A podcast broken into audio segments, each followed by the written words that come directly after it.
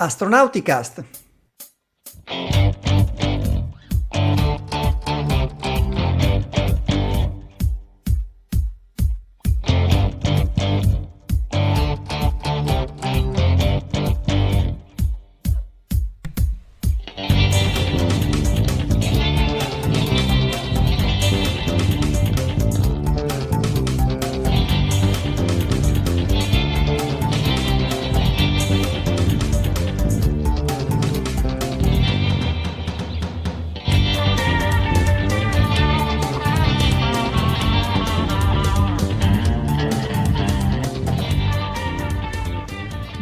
Benvenuti all'episodio 10 della stagione 15 di Astronauticast, il podcast dell'Associazione Italiana per l'Astronautica e lo Spazio ISA. Oggi è il 2 dicembre 2021 e eh, al comando di questa nuova missione per intrattenervi raccontandovi le ultime novità sullo spazio vi saluta Paolo Amoroso, nonno Apollo da Milano. Eh, in questa puntata abbiamo un equipaggio in configurazione Dragon, siamo in quattro e quindi cominciamo a salutare il primo membro dell'equipaggio, Veronica Remondini, la signora delle agende. Ciao a tutti da Veronica da Verona, benvenuti anche a questa puntata. Sembra una cosa tipo che fa la rappresentante che, che vendi agende porta a porta, suona, suona un po' così. È già venuta la signora delle agende? Compratevi la mia agenda spaziale. E salutiamo anche il secondo membro dell'equipaggio nel ruolo di Podcon, di podcast controller, ineccepibile come sempre. Salutiamo Michael Sacchi.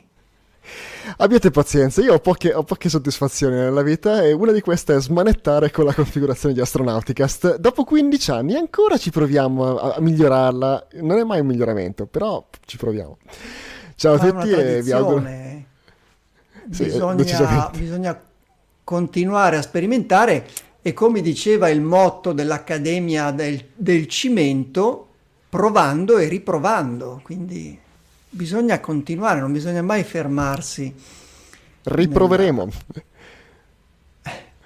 Avremo Buonasera. altre opportunità. Buonasera a tutti, e allora dalle... buona puntata. Grazie. E, e, dalle verdi colline tosco-partenopee salutiamo Raffaele Di Palma alla Pantera Rosa. Buonasera a tutti quanti dalla Pantera Rosa e vi un saluto dall'epicentro dell'Italia, il punto più lontano dal mare che potevo trovare un napoletano è qui ad Arezzo. Buonasera e buon, buona puntata a tutti. E Davvero, il punto più lontano per... dal mare? In Toscana, cioè due ah. ore per andare in Adriatico, due ore per andare in Tirreno, quindi sei qua. Mi manca il mare, fondamentalmente. E Raffaele, per chi, ci, per chi, ci, sta seguendo in podcast e quindi non in diretta, vogliamo spiegare perché sei la Pantera Rosa? Perché ho una sedia, una, chair, una gaming chair rosa che ho ereditato da mia figlia per le, per le dirette, che è la stessa che usa anche Serena Williams, quindi è una poltrona mica, mica da poco. Eh. Sei molto hipster, molto alla moda. Yeah. Bene, allora vediamo il piano di volo di questa missione in cui parleremo dell'arrivo del modulo Prical sulla Stazione Spaziale Internazionale, parleremo del flyby della missione della sonda dell'ESA Solar Orbiter e poi ricorderemo qualche notizia di questa settimana che riguarda eh, le, attività spaziali commerciali, ma anche una missione importante scientifica che sta per partire. Cominciamo allora dall'arrivo su, di Prical perché c'era un po' di, eh, non dico di apprensione, ma di attenzione per l'arrivo di questo nuovo nodo sulla stazione spaziale, visto quello che è successo alcune settimane fa con l'arrivo di un altro modulo del settore russo, del lato russo della stazione spaziale, cioè il modulo Nauka. Eh, c'era appunto questa attenzione, almeno da parte degli appassionati, e invece è, è andato tutto come previsto, quasi un'operazione di routine. Com'è andata Raffaele? È filato tutto liscio, Paolo, è andato tutto, tutto bene dalla partenza all'arrivo, eh, però volete sapere perché è andato tutto così bene? Io ho la ragione. Oggi che puntata è? La numero 10. Secondo, secondo, la scienza esatta 10 vuol dire fagioli, ma secondo la smorfia apocrifa, quella post 84, numero 10 vuol dire solo una cosa, Maradona. E se noi parliamo di 10 e Maradona se mi condividete lo schermo, ho qui l'immagine del perché è arrivata in orbita senza problemi. È stata la mano di Dios che l'ha portata, che l'ha portata su in orbita.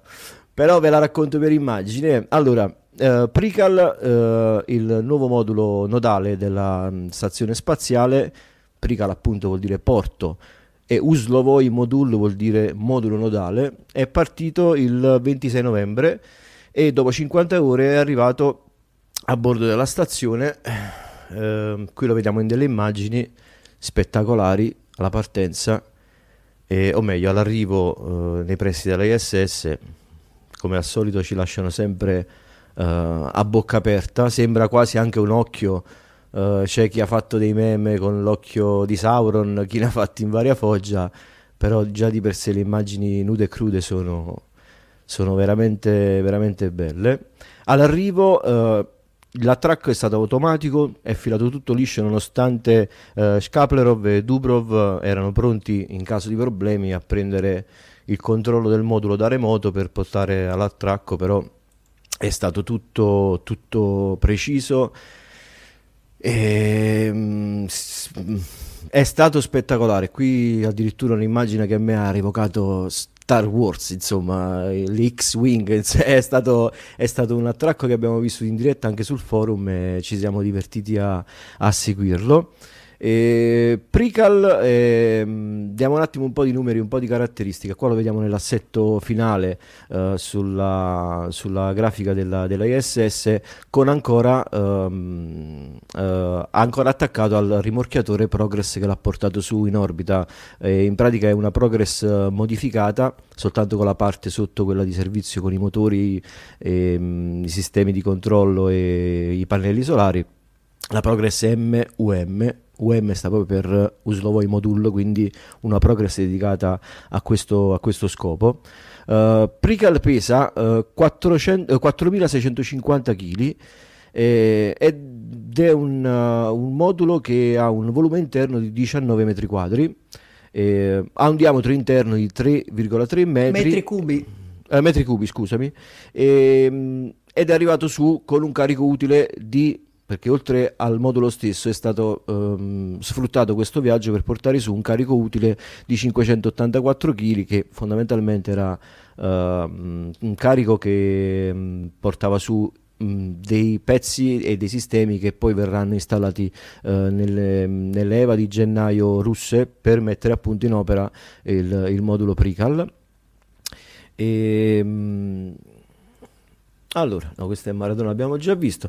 Uh, qui abbiamo fatto una comparativa per renderci conto più delle dimensioni effettive di, uh, di Pri- Prical o Prichal. Io lo chiamo Prical perché Prichal mi sa troppo di Pokémon, sinceramente. Prical mi piace di più. Sai che me lo stavo chiedendo anch'io. Prichal C... da... Vai pure Mike. Ci, ci, parliamo addosso, mi sa che c'è un po' di ritardo oggi Paolo, scusami, sarà tipo la sesta volta e abbiamo detto sei parole. Uh, sì io uh, leggo Prichal perché la C col cappellino così è, è la C dolce in, uh, in Esperanto, però non, non, l'esperanto non è russo. No, ma anche Google, Penso... Google Translate, se tu gli dai la vocina per fartelo leggere ti dice Prichal, però io mi sono abituato a chiamarlo Prichal. Adesso io lo, lo sento chiamerò... pronunciare Prichal da Rob Nevias di, di NASA TV, quindi non lo so. Ok, allora mi scuso, è Prichal. Eh, insomma, qui abbiamo messo Prichal a paragone con, con la, la mm, con la camera di mh, trasferimento di uh, Zvezda e vediamo che è più grande sensibilmente e il volume interno appunto coincide con quello che è eh, il diametro esterno cioè il diametro interno coincide con quello che è il diametro esterno di, eh, della camera di trasferimento di Zvezda 3,3 metri. Quindi i conti ci sono tornati ci siamo divertiti un pochettino sul forum a fare un pochettino di conti su questo 3,3 mm, metri di diametro se fosse interno o esterno alla struttura di, Pri- di Prichal e, mm, e, niente ci siamo divertiti a fare queste grafiche e che cos'è Prichal? Prichal è un modulo che è nato inizialmente per eh, estendere la stazione spaziale non solo con questo modulo con questo modulo e basta, ma in pratica appunto un porto, un modulo nodale che mh, doveva servire ad attraccare altri moduli ben più grossi in stile mh, eh, Nauka o comunque Zvezda o, o, Zaria. Qui lo vediamo in una configurazione eh, ipotetica della, della, ISS che poi non è avvenuta più con appunto tre moduli. Questi sono, non sono quelli che erano stati preventivati per la ISS all'inizio sono moduli della vecchia stazione Mir che però io ho appiccicato lì giusto per rendere l'idea. E questo era lo scopo iniziale di Prichal cioè avere un, un, uno snodo per poter poi avere accesso a questi eventuali moduli aggiuntivi che poi sono stati, sono stati cancellati. Um, Tant'è che su Prichal è ancora presente uh, un, uh, un, pezzo, uh, un piccolo nodo che serviva a, al trasferimento dei moduli che venivano attraccati alla ISS tramite un, un braccio robotico viene chiamato braccio robotico, ma è una cosa un po' più semplice, lo vediamo in questa animazione come funziona, il stesso Emily Appa. In pratica riusciva a trasferire i moduli da una porta di attracco Uh, quella di uh, Nadir alle porte radiali senza dover cambiare assetti della ISS o comunque senza dover fare um, dei, delle, delle manovre troppo complicate e infatti qui lo vediamo al lavoro con questo tipo di sistema che poi è lo stesso che è stato usato sia sulla, sulla, stazione spaziale cinese, è stato adottato anche dai cinesi come sistema di ricollocazione dei moduli, eh, sia se non sbaglio, ne parlavamo prima con Paolo, anche dalla, dalla vecchia Mir, insomma è un sistema che è stato, è stato utilizzato anche in passato. Uh, però comunque è un modulo che sta mostrando anche diversi assi nella manica Uh, innanzitutto per il suo volume interno, cioè 19 metri cubi comunque non sono pochi sulla ISS, lo spazio fa sempre comodo e qui lo vediamo in una foto che è stata scattata all'interno da uh, Dubrov, se non sbaglio è lui, e, um, vediamo appunto qui le porte Uh, radiali chiuse, questo è l'accesso che porta uh, verso, verso Nauka e qui c'è tutto lo spazio interno di, uh, di Prichal. Non è uno spazio che comunque verrà utilizzato per, delle, mm, per le installazioni di rack scientifici, all'interno ci sono soltanto quelli che sono um, i sistemi proprio che servono alla, al funzionamento base del, del, modulo, cioè insomma al riscaldamento eh, piuttosto che mm, non lo so cosa ci potrebbe essere all'interno, però nulla che possa essere um, riconducibile a esperimenti scientifici da poter, da poter essere installati all'interno del modulo. Però comunque sempre in, in, uh, mantenendo il discorso dell'utilità scientifica che può avere uh, Prichal, può essere comunque una zona comoda dove poter far arrivare gli esperimenti tramite le navette uh, Progress. Eh, e qui montare, stoccare, tenere da parte tutti gli esperimenti che poi dovranno essere eh, portati fuori dalla, dalla, dalla, stazione spaziale dal lato russo tramite il nuovo airlock che verrà installato su Nauka in futuro. E qui eh, si incomincia a vedere eh, la, la, mm, la vera, ehm, il vero boost che verrà dato alla, alla, all'operatività scientifica di, di, Nauka e del sistema russo in genere, perché grazie al, all'airlock e al volume che verrà dato da Prichal e a questi punti esterni che vediamo eh, evidenziati in blu, si potrà trasferire carichi scientifici dall'interno della stazione all'esterno, eh, come si fa un pochettino adesso con con, con, con, il lato, con, il lato, americano, cosa che prima mancava uh, al lato russo uh, sia per quanto riguarda il, um, il, l'operatività di un braccio robotico. Adesso si può portare un carico esterno dal, dalla stazione dal lato russo non soltanto tramite EVA, ma anche grazie a un airlock appunto e a un braccio robotico. E, um, poi ci sarà in pratica anche un, uno sgravio di quello che è uh, il... Um, eh, uno sgravio degli oneri che fino ad ora ha subito il, il, la porta eh, di, di, di, poppa di, di Zvezda. Sappiamo che ha avuto recentemente dei problemi di, di, di perdite di ossigeno, eh, di, di atmosfera perché c'erano delle crepe appunto si sospetta perché c'erano stati degli affaticamenti anche strutturali dati dalle eh, capsule e le progress che erano attraccate lì a poppa e a volte davano anche dei reboost quindi comunque si è avuto uno stress strutturale che ha portato a queste crepe. Non utilizzando più quella porta magari tenendola un pochettino in stand by si potranno utilizzare anche eh, altre porte che ci sono qui su, su Pricial quindi darà ulteriore posto uh, per, per, per, eventuali um, attracchi, insomma lasciando libera appunto quella porta che ormai è diventata un pochettino una zona sensibile della ISS e poi comunque è un, è un, un banco di prova per quella che sarà la futura stazione spaziale russa, la ROS, ROSS, che sta progettando la Russia, in questo momento tutto sulla carta, però comunque uno dei moduli comunque essenziali di quella stazione sarà appunto o addirittura Prishal si dice che essere, potrebbe essere spostato dall'ISS in futuro quando verrà decommissionata alla nuova stazione spaziale russa o comunque una sua copia e mh, verrà utilizzato questo tipo di sistema come snodo centrale della stazione.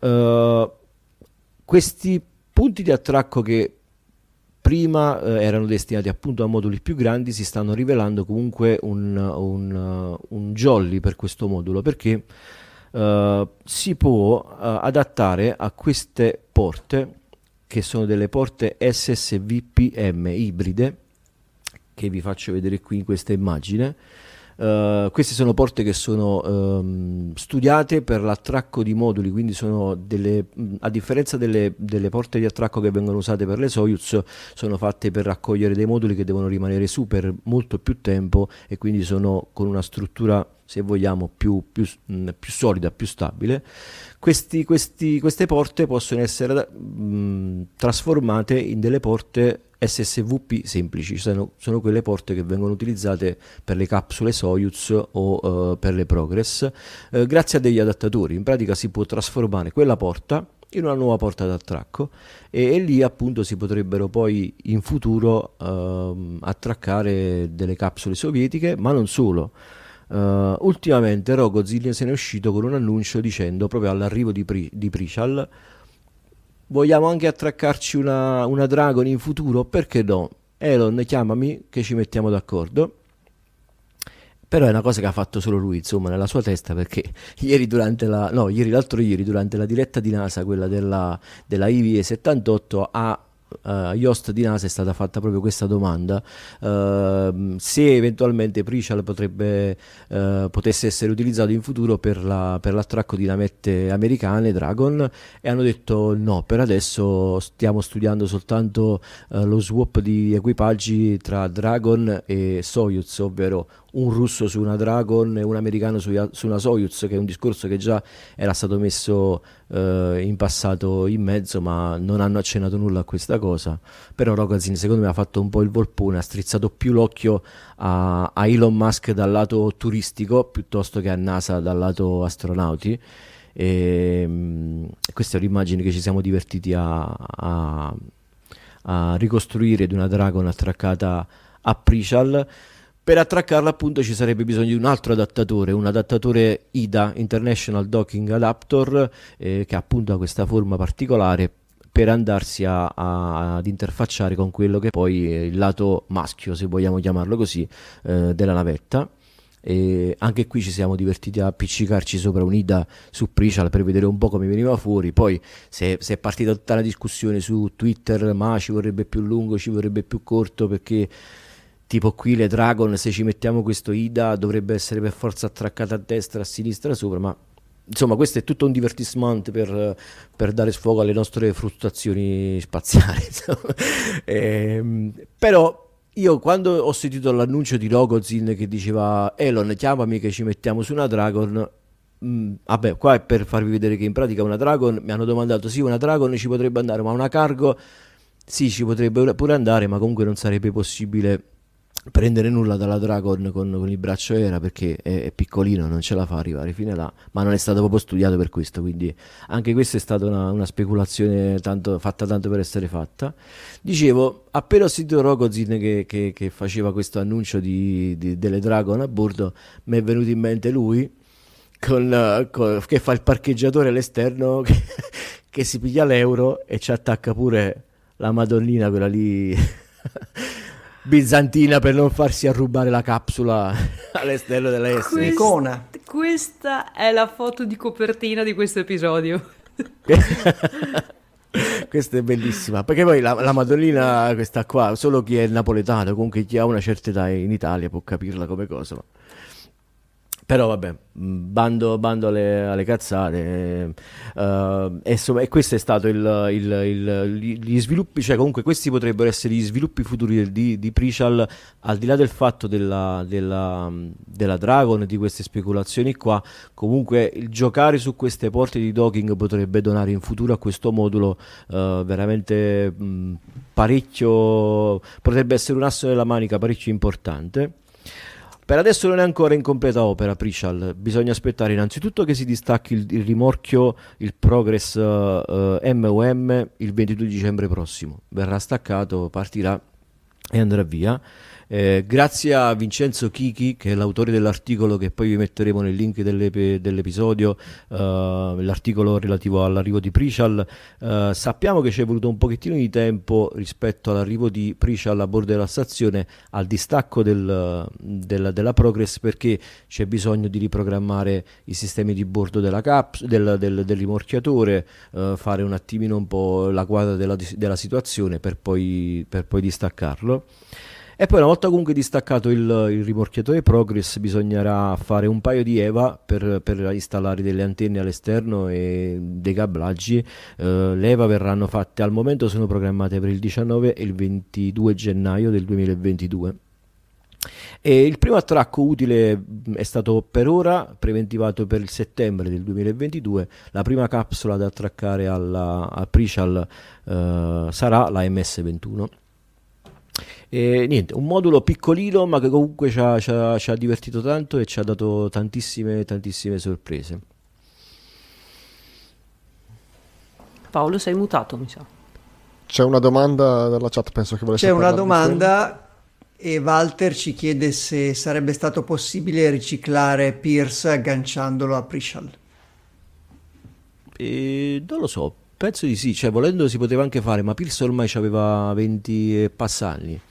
Quindi rischiare di, di, di, di non lo so, sinceramente non, non ci ho manco mai pensato personalmente. Ipoteticamente sì, però mm, eh, poteva anche essere possibile, cioè poteva anche, um, uh, poteva essere anche fattibile attraccare um, Prishal direttamente, no, No, no, non sarebbe stato possibile perché alla fine Pierce avrebbe dovuto aspettare troppo in orbita per, per, per riattraccarsi. Non lo so, sinceramente.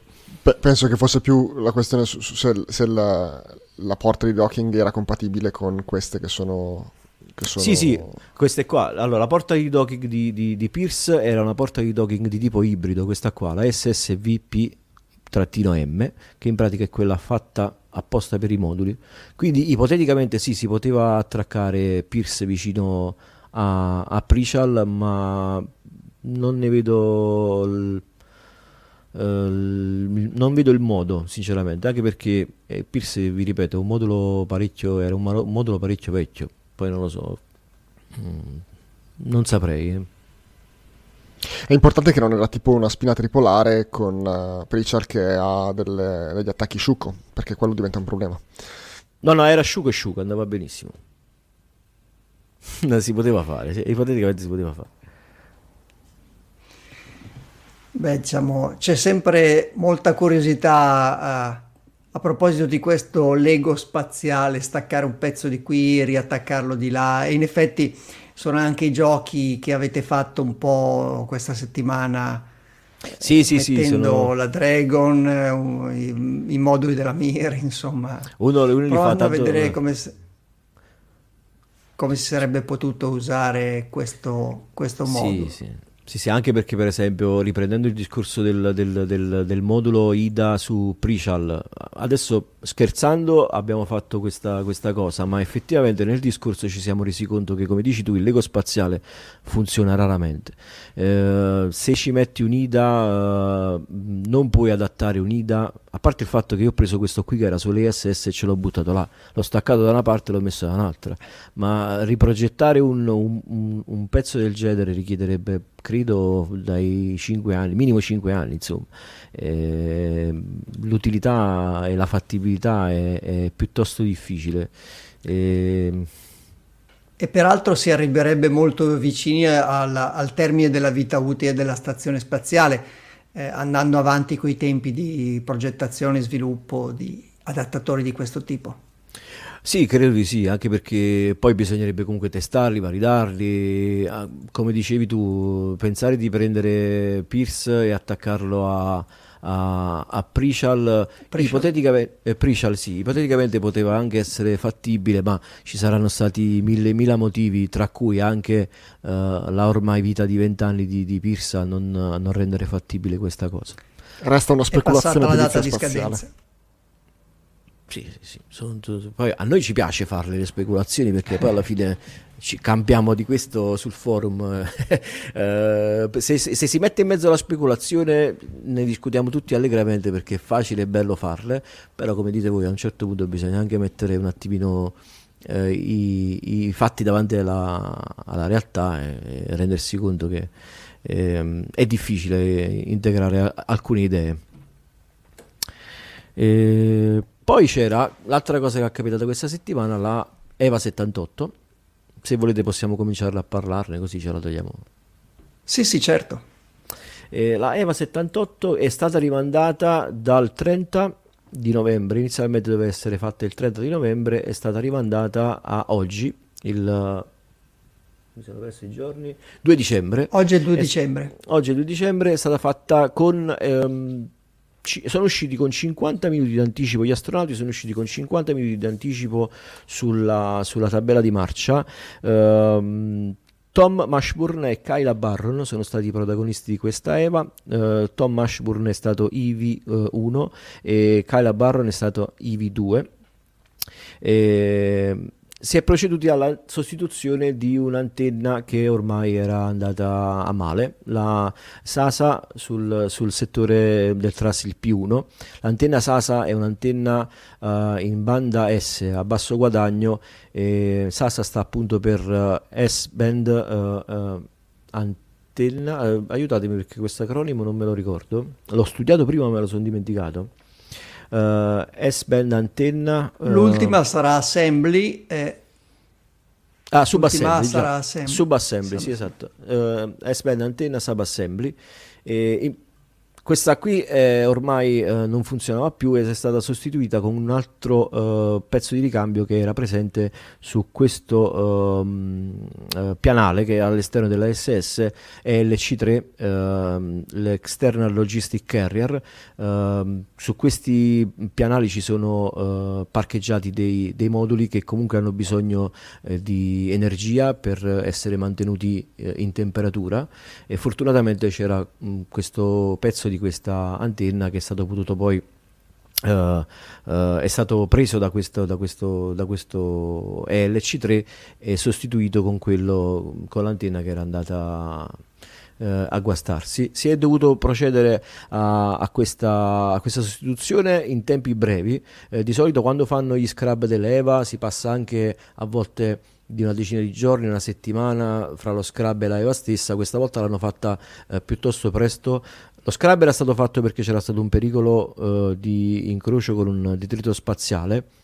Non ho capito bene se era relativo al, all'evento di, della volta scorsa del, non l'avevano, non, l'avevano det- non l'avevano specificato in realtà. Sì, comunque c'era stato un close approach con un, con un detrito spaziale. Eh, non è stata fatta nessuna manovra evasiva da parte della ISS, però comunque hanno, hanno deciso di, di, di spostare l'AIPA di qualche giorno e comunque eh, dicevo eh, l'hanno dovuta fare in, te- in tempi brevi perché uh, tra un po' uh, la ISS entra in un assetto di high beta angle ovvero ci sarà una esposizione piuttosto prolungata delle ISS ai raggi del sole e alcune zone diventeranno molto molto calde tra cui quella eh, dove si trova l'altra antenna SASA sul segmento della stazione eh, S1 dall'altra parte eh, della stazione.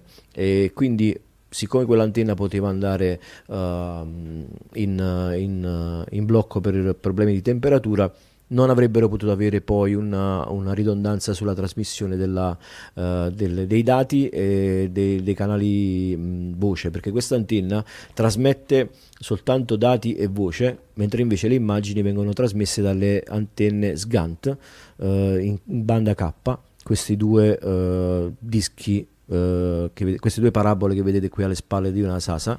KU KU, scusami, banda KU, e queste sono dedicate anche alla, al trasferimento di, alla trasmissione di, di, dati video, queste qua invece soltanto dati e audio. E, mh, poi vediamo un po', qui c'è proprio il percorso che hanno fatto gli astronauti. Uh, dicevamo uh, la Kyla Barron era IV1, quindi lei si è fatta tutto questo percorso che vediamo evidenziato uh, con la striscia blu eh, da qui eh, passando per la, mh, l'antenna su, su P1 eh, per poi andare a dare una mano a Barron su ELC3 a prendere il pezzo di ricambio, mentre invece eh, Mashburn è arrivato fino a questo punto si è sistemato sul Canadarm mettendoci su un, un supporto eh, di quello che usano gli astronauti per mettersi lì a cavalcioni della no cavalcioni a, a, a, bordo del Canadarm per andare col, sul Canadarm si mettono una, una sorta di pedaliera si può chiamare così no pedaliera no una piattaforma io l'ho sempre chiamato Foot Restraint, ma sì, è una piattaforma. Esatto, foot re- no, io per, per, non fare l'americanata voglio... Ah, hai fatto bene, hai fatto bene. È difficile. Però insomma mettono sì, il Foot Restraint si mettono con... Bloccapiedi. Il bloccapiedi, si mettono sul bloccapiedi, loro montano un, un, un, un bloccapiedi sul, sul, braccio robotico e con questo lui è stato trasportato eh, da questa postazione alla postazione LC3 per smontare il pezzo e per poi... Eh, portarlo sul, sul sulla, sulla, sul, sul, P1 quindi lui ha fatto la spola tra LC3 e P1 con, con il Canadarm mentre invece la Barron si è fatta tutta uh, a piedi tra virgolette. E, um, la EVA, eh, questa qui è un'immagine della S-Band antenna, vediamo che ci sono due, è un, è un, assembly, appunto si chiama subassembly perché ci sono due antenne su questo, uh, su questo sistema, una è l'antenna a basso guadagno, un'altra invece è quella ad alto guadagno che va proprio a puntare il satellite geostazionario, la vediamo a volte quando la SS nei timelapse inquadra queste antenne e seguono un punto uh, fisso perché seguono appunto il, il, il, i satelliti, quelli space to ground che sono, uh, che sono in orbita geostazionaria. Tidris. E... Tidris. Grazie Paolo. E, ehm, poi uh, la IV di oggi è stata tutta liscia, questa qui se la sono portata avanti addirittura in 5 ore, sono andati proprio veloci veloci, uh, hanno portato a termine questa operazione, questa era la task principale uh, in, in 5 ore. E hanno avuto tempo per portare avanti due, quelle che chiamiamo get ahead task, ovvero le... operazioni che vengono fatte in anticipo per poi agevolare le EVA future una è stata uh, sul, sempre sul lato uh, port side della stazione, eh, sul, sul, segmento P4 hanno sistemato un pochettino di bulloni sulle, sulle batterie che ci sono uh, a bordo di questo, di questo elemento del truss. Qui ci sono tutti i pacchi batterie che vengono utilizzati per essere ricaricati con, con i pannelli solari e qui hanno fatto un lavoro di... Um, torque break, cioè hanno, hanno un attimino allentato questi, questi bulloni uh, per portare avanti operazioni per i VA future o comunque anche operazioni che possono essere fatte tramite il braccio robotico. Uh, se abbiamo il, il, il, bullone che prima era stretto in un certo modo, un pochettino allentato, col braccio robotico si può andare a, a, a, ad agire su questi bulloni senza troppa, senza troppa paura. E dopo aver fatto questa ha, ha fatto un, un serraggio di questo sistema che si chiama il SAB eh, è stato divertente vedere che cosa fosse questo sub sul forum, ci eravamo chiesti di che cosa si trattava e questi sono in pratica dei fermi che venivano utilizzati eh, all'epoca del lancio del, del, segmento della stazione eh, sia il, il um, il P6 che l'S6 dove ci sono uh, anche il, il, il, P5 insomma i, i, segmenti dove ci sono i grossi pannelli solari. Prima di, uh, di, di spiegare i pannelli solari i pannelli, quelli grossi, erano richiusi in una, una sorta di, di, sarcofago lungo e mh, ripiegati sul, sul, segmento stesso venivano bloccati grazie a questi fermi uh, del sistema SAB e la Barron ha, ha, ha, fissato questi sistemi che forse credo erano da, da mettere a posto appunto perché Uh, se qui si dovrà andare ad agire col braccio robotico in futuro è meglio avere parti che non siano troppo mobili. Ci ha messo in pratica un filo e l'ha, e l'ha, e l'ha serrato vicino a una batteria per non farlo muovere. È stata una, una, un'operazione piuttosto, piuttosto veloce e niente, dopo questa si sono lei la Barron ha fatto questa operazione tutta da sola sul, sul segmento uh, P4, sia il, il, l'allentamento dei bulloni delle batterie, sia il fissaggio di questo, um, di questo sistema di blocco stata, l'ha fatto da sola, mentre um, Mashburn faceva tutta una serie di foto all'esterno della stazione. E dopo questa sono rientrati tutti e due nell'airlock. Uh, c'è stato qualche problem- problema, l'unica cosa che hanno notato uh, rispetto rispetto alle EVA che si sono tenute nei mesi passati è stata un, un'usura un po' più uh, marcata, anche se non proprio evidente, dei, dei guanti. La, uh, Kyla Barron si è, si è ritrovata un guanto un pochettino sporco, diceva, sul pollice se non sbaglio, mentre invece... Mashburn ha notato un, un, una sorta di usura che lui ha paragonato a delle piccole rughe sui guanti eh, è probabile che ci sia stato qualche impatto di meteorite o comunque di, di debris sul, sui corrimano, sui, sulle strutture delle esterne della stazione, però eh, nulla di preoccupante, comunque tutto, tutto gestibile eh, senza nessun problema e poi si andrà a vedere quali saranno. Secondo me anche per questo ehm, Mashburn si è fermato un po' più di tempo nella sua postazione lasciando alla Barron il, il, il, le Get Hide Task perché lui ha fatto tutta una serie di foto. Probabile che abbia preso un attimino anche la quadra della situazione sul, sulla, sull'esterno della SS anche perché eh, durante il, NASA, eh, il, debriefing della NASA della EVE 78 eh, la stragrande maggioranza delle domande sono state fatte appunto sulla situazione di debris che si è venuta a creare attorno all'ISS. Eh, sono tutti un po' preoccupati per questa cosa.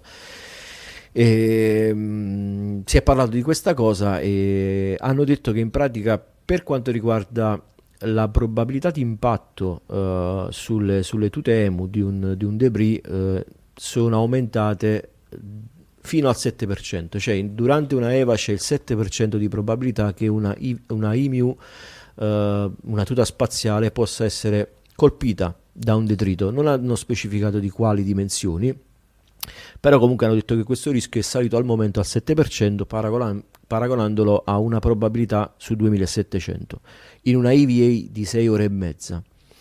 E hanno specificato che comunque c'è un po' di preoccupazione, ma comunque è gestibile nel computo totale, eh, nonostante eh, loro hanno calcolato un, un, uh, un raddoppiamento dei di, del pericolo di, di, impatti con la ISS sempre senza specificare poi le dimensioni dei detriti che uh, sarebbero coinvolti in questo tipo di, di eventi.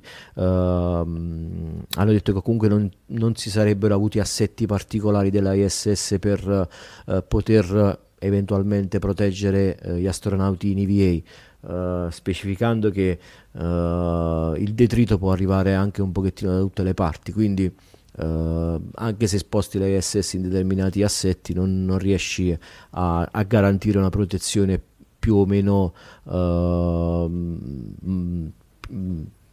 una, una, una, protezione maggiore ai, ai, agli astronauti in EVA. E Avre, avevano detto che in pratica durante la, il briefing si sarebbe svolta soltanto la, la la, l'attività principale della, della, della IVA è appunto la sostituzione del, dell'antenna senza portare avanti nessun tipo di get ahead task se non eh, quelle proprio più veloci. Infatti hanno portato avanti queste qui che sono state quelle del, sul segmento P4 hanno lasciato da parte alcune attività come eh, la posa di un cavo per un'antenna la CP8 e mm, mi sembra rimozione di un, di, un, di un, pannello antidetriti su, sempre sul, sul, segmento P4 la preparazione di un, di un, di un serbatoio di, mm, di, di, non mi ricordo, di nitrogen, come si dice in italiano nitrogen? Azoto. Azoto, un, serbatoio di azoto per il sistema di raffreddamento esterno della ISS, però queste sono state messe tutte quante da parte, hanno fatto soltanto le più semplici appunto per ridurre al minimo il tempo all'esterno, sempre per questa indecisione riguardo ai, ai detriti spaziali. Quindi... Mi, ha colpito, mi, ha colpito, durante il briefing, eh, appunto, quando gli hanno chiesto quali sono le get ahead task che hanno eliminato dalla lista e se eh, c'entra questa cosa con i detriti, cioè se le get ahead task che non hanno fatto è a causa dell'aumento dei detriti. E loro hanno detto fondamentalmente no, nel senso che hanno eliminato quelle non strettamente necessarie, quindi sì, un minimo, giusto per ridurre un attimo magari il tempo di uscita degli astronauti, e hanno invece dato priorità a quelle che sarebbero servite ad utilizzare poi, come dicevi tu, il braccio robotico anziché esatto. far uscire qualcun altro più esatto. avanti. Esatto. Eh, quindi sì, un minimo di, di, di collegamento c'era. Sì, sì, anche perché loro stanno, ma da sempre stanno cercando di, di ridurre al minimo le EVA e a, oggi ancora di più, cioè nel senso se possono portare avanti un'attività la fanno col braccio robotico piuttosto che con la EVA per ovvi motivi, insomma, la EVA è sempre un'attività pericolosa. Passeggiata spaziale è il termine più sbagliato che si potesse usare per una cosa del genere. Mi sembra che lo diceva uh, Nespoli, se non sbaglio. Paolo, tu che sei la memoria storica del Sì, programma. Nespoli. Nespoli diceva passeggiata spaziale è la, è, la, è la, cosa più sbagliata che si può dire su, su un'attività extraveicolare perché immaginatevi a mettervi uno scafandro del genere a farvi nove ore all'esterno dello spazio non deve essere per niente bellissimo sì ma per niente facile insomma uh, c'è, c'è Raffaele una domanda di Ivo che chiede che fine fanno i pezzi sostituiti Uh, questo pezzo in particolare è stato messo da parte perché si spera di poterlo riaggiustare in futuro. È, è un pezzo che comunque a oggi può essere riportato all'interno della ISS non tramite l'airlock eh, quello di queste, non tramite il, l'airlock di Kibo che è troppo piccolo, ma noi abbiamo a bordo della ISS da un po' il Bishop che appunto tra le varie eh, caratteristiche Bishop come Prickle è un altro modulo che è spettacolare ha tutta una serie di jolly e assi nella manica eh, bellissimi. Uno di questi è quello di poter portare all'interno delle SS pezzi anche di, di dimensioni relativamente grandi eh, l'antenna Sasa può essere appunto un'ottima candidata per poter essere riportata all'interno delle SS ed essere riparata altrimenti se non sono riparabili semplicemente li, li, mettono, li buttano fuori bordo come hanno fatto con tanti altri pezzi ultimamente. il primo che mi ricordo è la copertura del, uh, del, um, dell'antenna che c'è su Columbus di cui non mi ricordo il nome. Uh, con quello hanno fatto un, un, Jettison, poi l'hanno fatto ultimamente con un, con un rocchetto io lo chiamo rocchetto, ma in pratica era un contenitore di un cavo all'esterno della stazione russa. Insomma, se non servono li buttano fuori bordo perché poi eh, dopo un paio di mesi deorbitano senza nessun problema. Bene, e eh, dicevamo dell'altra notizia di questa settimana, una notizia importante che a differenza dell'arrivo di Pricali in cui eh, delle, così, de, c'era un'attenzione maggiore e invece c'è stata una manovra di routine, doveva eh, esserci, anzi c'è stata una manovra di routine programmata per la sonda Solar Orbiter, quindi un flyby della Terra, e eh, invece c'era eh, preoccupazione. Perché Veronica?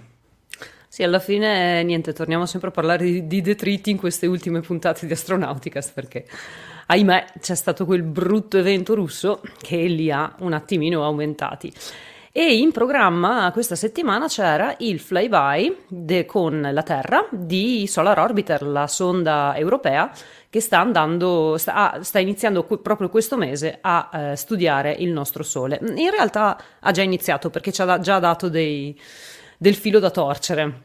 Comunque, sabato 27 novembre alle 5 e mezza di mattina, Solar Orbiter ha eh, fatto il suo primo e unico flyby con la Terra. Di solito i flyby si fanno eh, o per accelerare la sonda, quindi se si va in direzione, nella stessa direzione del moto rotatorio del pianeta, o per ehm, frenare, che è quello che ha fatto Solar Orbiter, e se si va quindi in direzione contraria rispetto al moto di rotazione, oppure per cambiare eh, la, la, propria, la traiettoria della sonda. E è, è un'altra cosa che farà Solar Orbiter, ma non con la Terra. E Solar Orbiter è partito a febbraio del 2020 ed è appunto tornato per perdere velocità.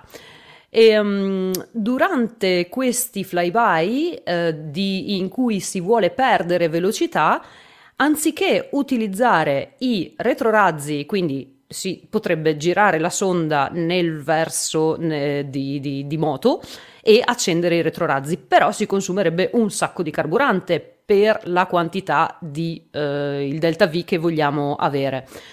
Invece con il flyby della Terra, in questo caso, la, la, la sonda cede parte della sua energia al pianeta. Per la Terra questa energia è talmente infinitesimale che non ci sono alcuni effetti collaterali.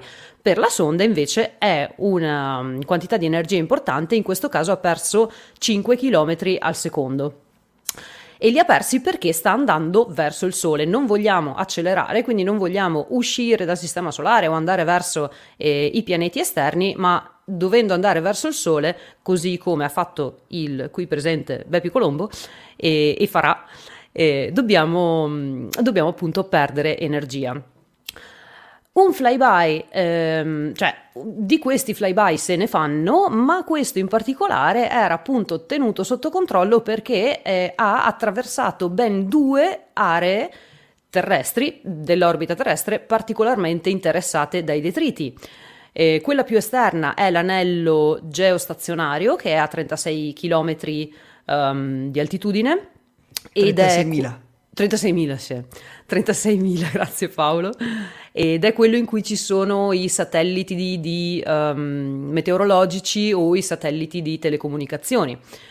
E, e, l'altro è quello in LEO, in orbita bassa, in low Earth orbit, dove c'è anche la stazione spaziale, quindi sui 400-500 km eh, di altitudine.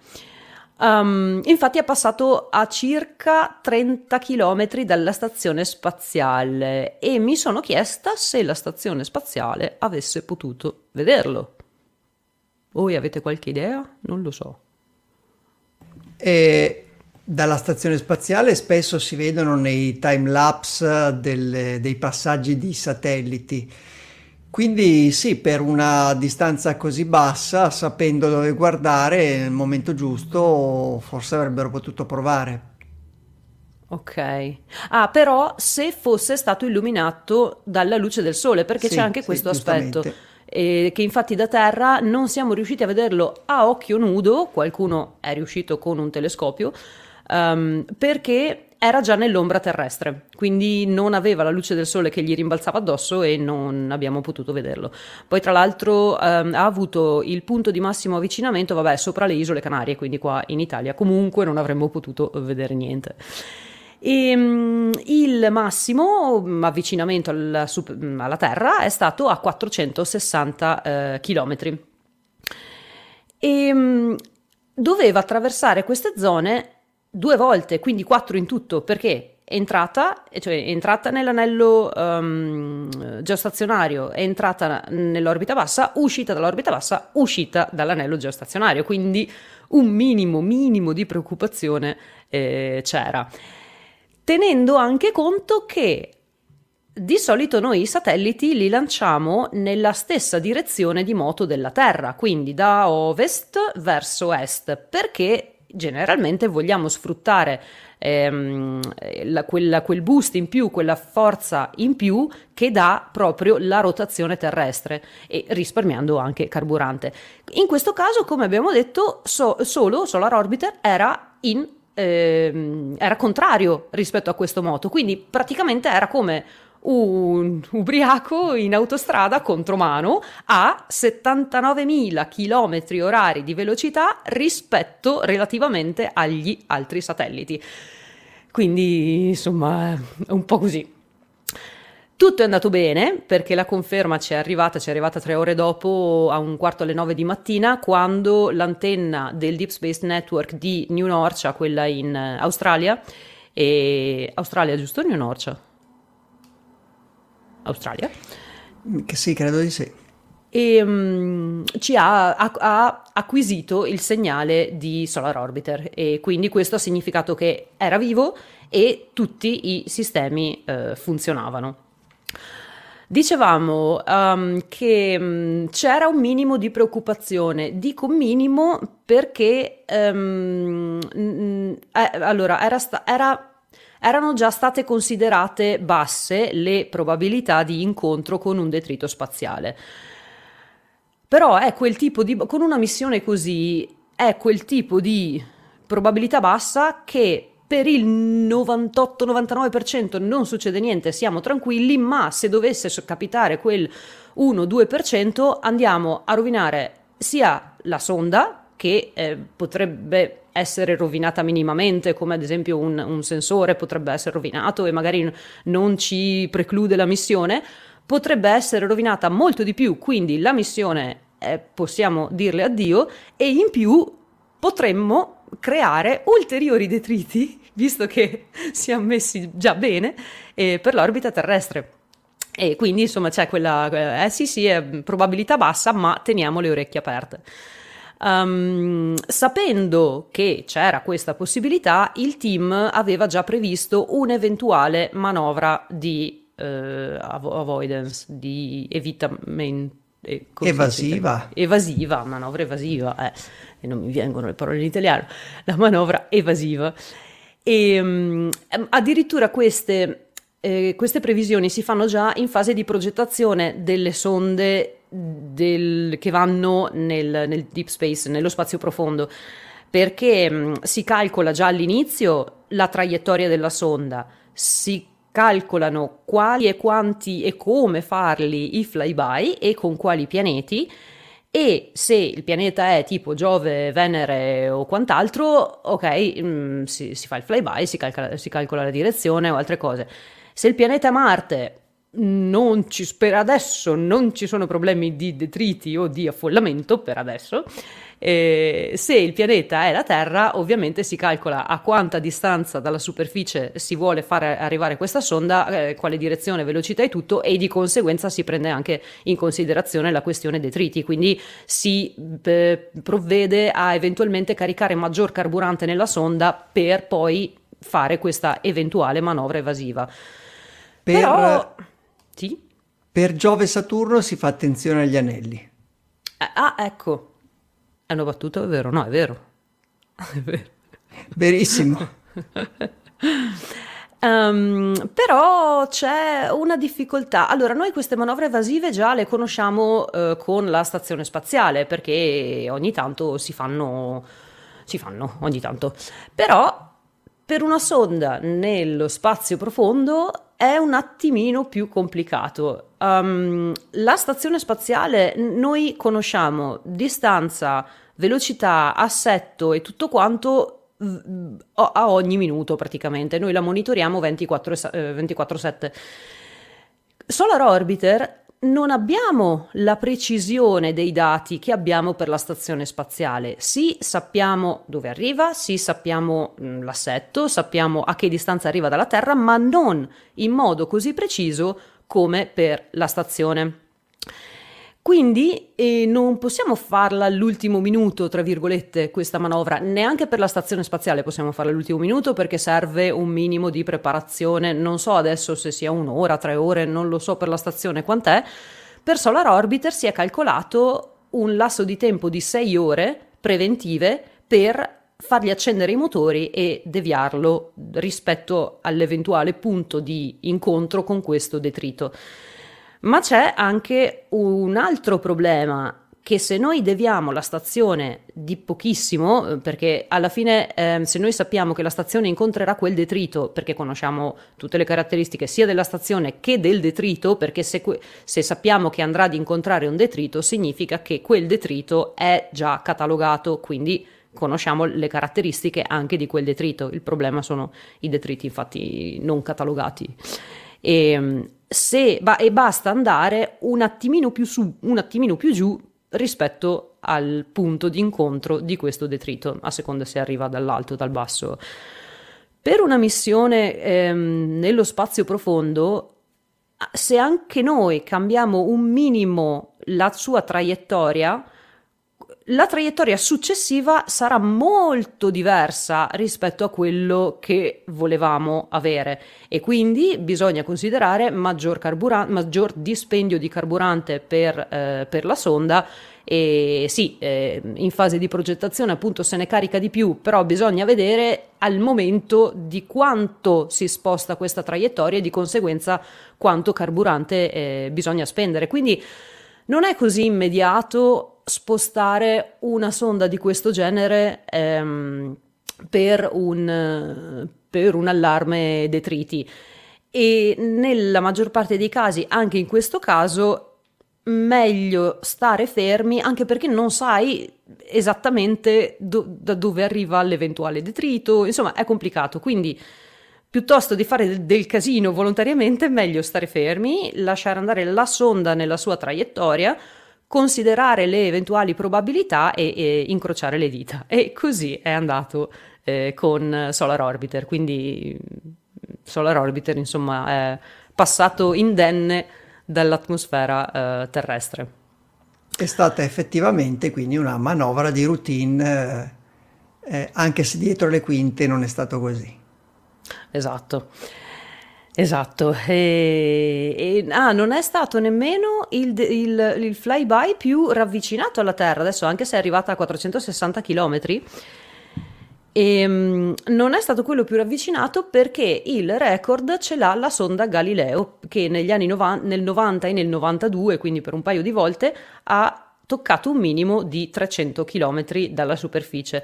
Però all'epoca non c'era tutta questa preoccupazione di detriti perché non c'erano così tanti detriti e, e, e più andiamo avanti più ce ne sono. Pensate che ESA mh, mm, questa settimana ha rilasciato un report che dice che nel 2021 si sono aggiunti finora quasi 2500 oggetti al catalogo degli oggetti orbitanti, di cui 1500 satelliti attivi e tutto il resto detriti orbitali. Purtroppo la questione dei detriti è mm, è complicata per, um, sia per ragioni tecniche che e soprattutto per ragioni politiche. Non c'è volontà politica. Le ragioni tecniche sono che sì, si stanno studiando un sacco di modi diversi per andare in orbita e raccogliere e portare a casa detriti. Anche l'altra volta avevamo parlato, ci sono satelliti con questo eh, nastro magnetico che può aiutare a um, aumentare il drag atmosferico, l'attrito atmosferico e quindi diminuire la vita del, del satellite in orbita. Ci sono teorie, teorie sì, ci sono, no, sono stati fatti anche dei test di acchiappare i satelliti con eh, ganci magnetici o reti o però purtroppo non c'è ancora una soluzione intanto ehm, validata e mh, mm, prodotta in massa che possa far portare a terra un gran numero di detriti. Voi direte l'importante è perlomeno portare a terra quei satelliti morti o eh, terzi, vabbè, ma i secondi stadi, i terzi stadi alla fine rientrano, sì, magari eh, co- con un lasso di tempo che va dai 5 anni ai 15 anni, ecco, magari... Solo, solo quelli odierni però, eh, quelli passati ce ne sono ancora degli anni 60 che stanno girando su... Eh, bravo. È vero perché è, que- è adesso che si pensa anche a a cercare sì, di far sì, riorbitare. Sì. Deorbitare. Ah. E, e, quindi l'importante è portarne giù eh, di grossi. Ok, va bene, mettiamo che qualcuno ehm, abbia trovato il modo per portare giù questi gro- grossi ehm, detriti, cioè satelliti inattivi. E qua ci va di mezzo l'economia, perché um, chi è che mi paga per fare sta roba? Cioè, che cosa mi viene indietro? Dov'è il guadagno? Allora, ok, metti che qualcuno trovi un sistema per guadagnare, per portare a casa i detriti. Perfetto, siamo già a un buon punto e, e, e per adesso non, non, ci siamo ancora. Comunque, metti che eh, succeda questo. Chi è che va a riportare a casa i detriti di chi? Perché tipo i satelliti sovietici no, non sono più neanche della Russia. Chi è che si prende la briga di andare a lanciare qualcosa che ha il solo scopo di portare a casa i satelliti sovietici o i, i propri satelliti stessi. Insomma, per, è, è... Perché, perché, pensi che sia un problema l'origine del satellite? Voglio dire, se il, il, beneficio che si sta comprando da qualcuno che lo va a fare è togliere eh, oggetti dall'orbita, che cosa cambia se è della Russia o se è di qualcun altro? tu vai a spiegarlo al governo russo che io vengo a portare giù un tuo satellite, per esempio. Loro possono dirti no. Se fosse un satellite russo e non sovietico, perché mm, non so... No, no, è mio e io lo voglio lasciare lì. Voglio che... No, tu no, non ci devi fare niente con le mie robe. Non lo so, non è... No, secondo me politicamente non è così immediata la questione. Mm. Tant'è che ESA ha provato con un proprio satellite, cioè non ci si oh, sì, per, i test ovvio che si prova con i propri satelliti. Non lo so, non, servono accordi secondo me. Non ci si pesta i satelliti a vicenda. Però se posso intervenire, forse una soluzione non è tanto nel guadagno del satellite che va ad essere ritirato, anche perché poi dicevi tu il satellite grosso nel problema è la cosa più stupida fondamentalmente il satellite grosso, forse quello che ha problemi o pericolo di poter esplodere. Uh, è, è, molto più um, valida secondo me uh, la teoria che è stata messa in campo in America, ovvero più butti roba in, in, orbita e più paghi. Questa forse è quella che può risolvere la situazione. Anche perché non so se avete visto, sì, adesso non so se ne parleremo in, in, adesso in podcast, la notizia di SpaceX che sta per fallire perché forse Starship non ce la fa a buttare più di 20.000 satelliti all'anno. Ma cioè, sono numeri che fanno. Adesso non so, eh, Starship quante, quanti satelliti dovrebbe mandare in, in orbita del, dello Starlink V2? Ho, ho, letto un ratio annuale spaventoso. Eh, boh, non lo so, le prospettive sono tutte quante da vedere. A chi è che si paga? Al, parli dell'FCC o, o... No, par- uh, no, no uh, in, Amer- cioè in, America la FCC uh, aveva messo in, in, in, teoria, non ancora uh, come, come, come, legislazione, una, una fee, una tassa da pagare, più, sì. più, mandi roba in orbita più paghi. Ma non ha nulla a che vedere con, con uh, il numero di oggetti, sì, è proporzionale al numero di oggetti, ma non ha nulla a che vedere con i detriti spaziali, è per, perché sono satelliti che utilizzano frequenze. FCC no, no, era, no, no, no, no, era proprio. No, scusami, non FCC, forse ho detto FCC, ma era un altro ente. FAA? Che ha, FAA, sì, FAA. Ehm, que- quei soldi però verrebbero poi comunque spesi nello sviluppo di tecnologie per, detri- per, il, per la rimozione di detriti. Chiedevano dalla chat il più vecchio uh, detrito in orbita. Mm. Adesso non so se il più vecchio detrito, ma il più vecchio satellite uh, che, che, era operativo, chiaramente non lo è più, è un Vanguard lanciato nel 1958 che è ancora, è ancora in orbita e dovrebbe essere le, l'Explorer 1. No, eh, non Explorer 1, giusto, il, il Vanguard, quello delle dimensioni di un, di un ANAS. Sì. Vanguard 1, sì. Um, no, in realtà io leggendo le, le, news riguardo a Solar Orbiter all'inizio ero un po'... non so se si mi entra ogni tanto il complottismo, ma dico, ma Va, va bene, chiaramente, allora, che, che i, i, detriti spaziali siano un problema e che, che questo vada tenuto in considerazione in, nel profilo di missione di praticamente tutto, eh, è un dato di fatto. Uh, di nuovo, full disclosure, lavoro per un'azienda che ha um, una startup che sta, uh, si occupa di, di, situational awareness spaziale. Nettezza spaziale. Tenere, tenere, traccia di quello che, che è in orbita.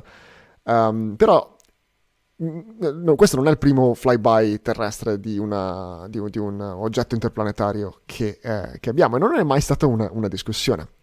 Eh, in parte perché nel passato era un problema minore, come dicevi per Galileo, ma eh, ci sono stati anche dei flyby più recenti. Soprattutto la, la menzione della, della, della fascia geostazionaria mi sembrava un po', un po', un po strana, anche se la, diciamo che la, la traiettoria di, di, di, approccio alla Terra può renderla più, più, più importante. Eh, però in generale mi sembrava, mi sembrava una comunicazione eh, molto basata sul momento. In questo momento il problema dei detriti spaziali è diventato importante perché effettivamente ehm, è, è, è, peggiore rispetto al passato per ovvi motivi di, di, di proliferazione dei, degli oggetti, per le megacostellazioni, per, per il test dei russi dell'altra, dell'altra, settimana, per queste cose qua. Mi è sembrato che un pochettino si, si cavalcasse questa giustificatissima uh, attenzione per i detriti spaziali per parlare un po' di Solar Orbiter. Ne ho parlato con i miei colleghi che ne sanno molto di più di quanto di, di orbite e di, di, detriti spaziali e mi hanno, detto, mi hanno convinto che effettivamente eh, valeva la pena parlarne in questo caso. E i motivi sono quelli che più o meno hai, hai, hai accennato tu. La, la, difficoltà nell'avere una, una, una stima precisissima della, della traiettoria di, di mm, Solar Orbiter non, cioè, precisa a sufficienza per effettuare la manovra, ma non precisa a sufficienza per avere una chiara um, stima di uh, possibili impatti. O chiaramente non con, con uh, micro, micro uh, detriti, ma con oggetti più grossi che sono tracciati è possibile prevederlo un impatto, um, o quantomeno la probabilità di un impatto è un po' meno facile se uno dei due oggetti, in questo caso quello che arriva da fuori, Solar Orbiter, non è così, così preciso. È anche vero, però sempre mi faceva notare un collega, che l'indeterminatezza non aumenta la probabilità di impatto. Il fatto che non sappiamo se succede o no non aumenta o diminuisce la probabilità statistica che questo impatto eh, avvenga. E questo rimane ancora molto molto basso, tant'è vero che non è successo nulla, non è effettivamente una, una conseguenza, però è, era basso e, e, fortunatamente non è successo nulla. Uh, però, effett- eh, però, effettivamente era degno di nota la, la, la vicinanza um, al, al, pianeta, perché ovviamente più l'orbita è bassa, più c'è una densità superiore di, um, beh, oltre un certo limite, fi- fino a un certo limite, una densità superiore di oggetti e quindi la, la, la probabilità di impatto va a, ad aumentare. Um, e, e, l'altra cosa era appunto questa, questo, um,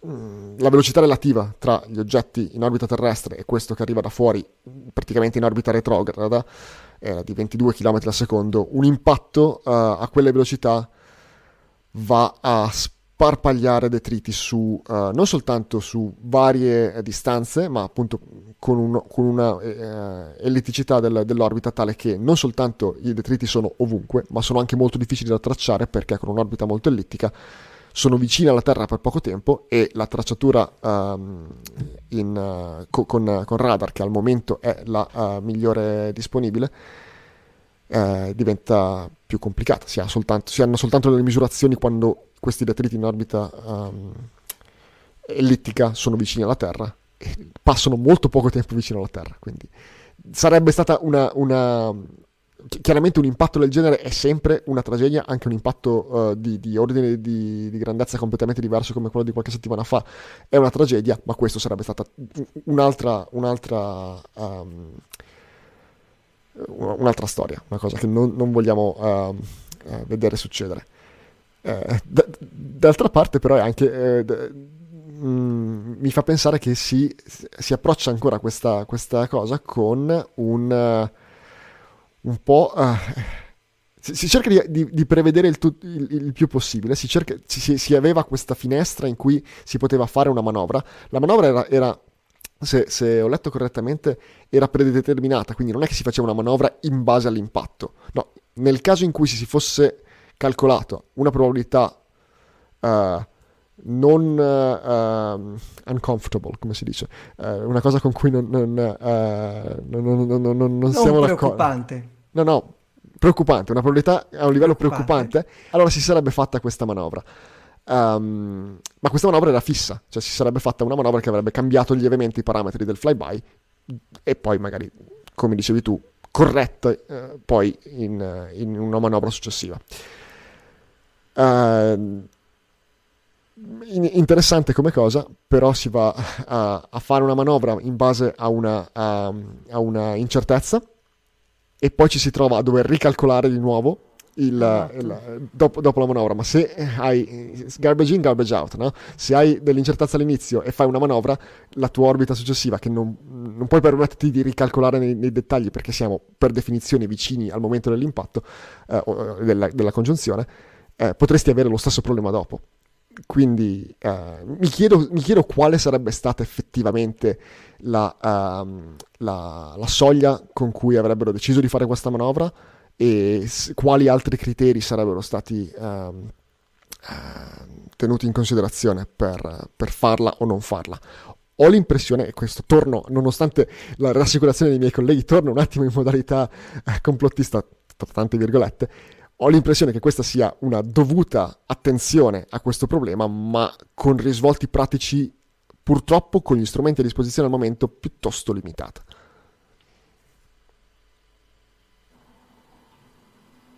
Ma questa settimana non ci siamo preoccupati soltanto dei detriti spaziali, ci sono stati anche un paio di eh, annunci commerciali interessanti, Veronica. Un momento che ho perso il trello. Um, di cosa stiamo parlando? Stiamo parlando neutron, per no? esempio dell'annuncio di oggi, della presentazione esatto. del nuovo lanciatore di Rocket Lab.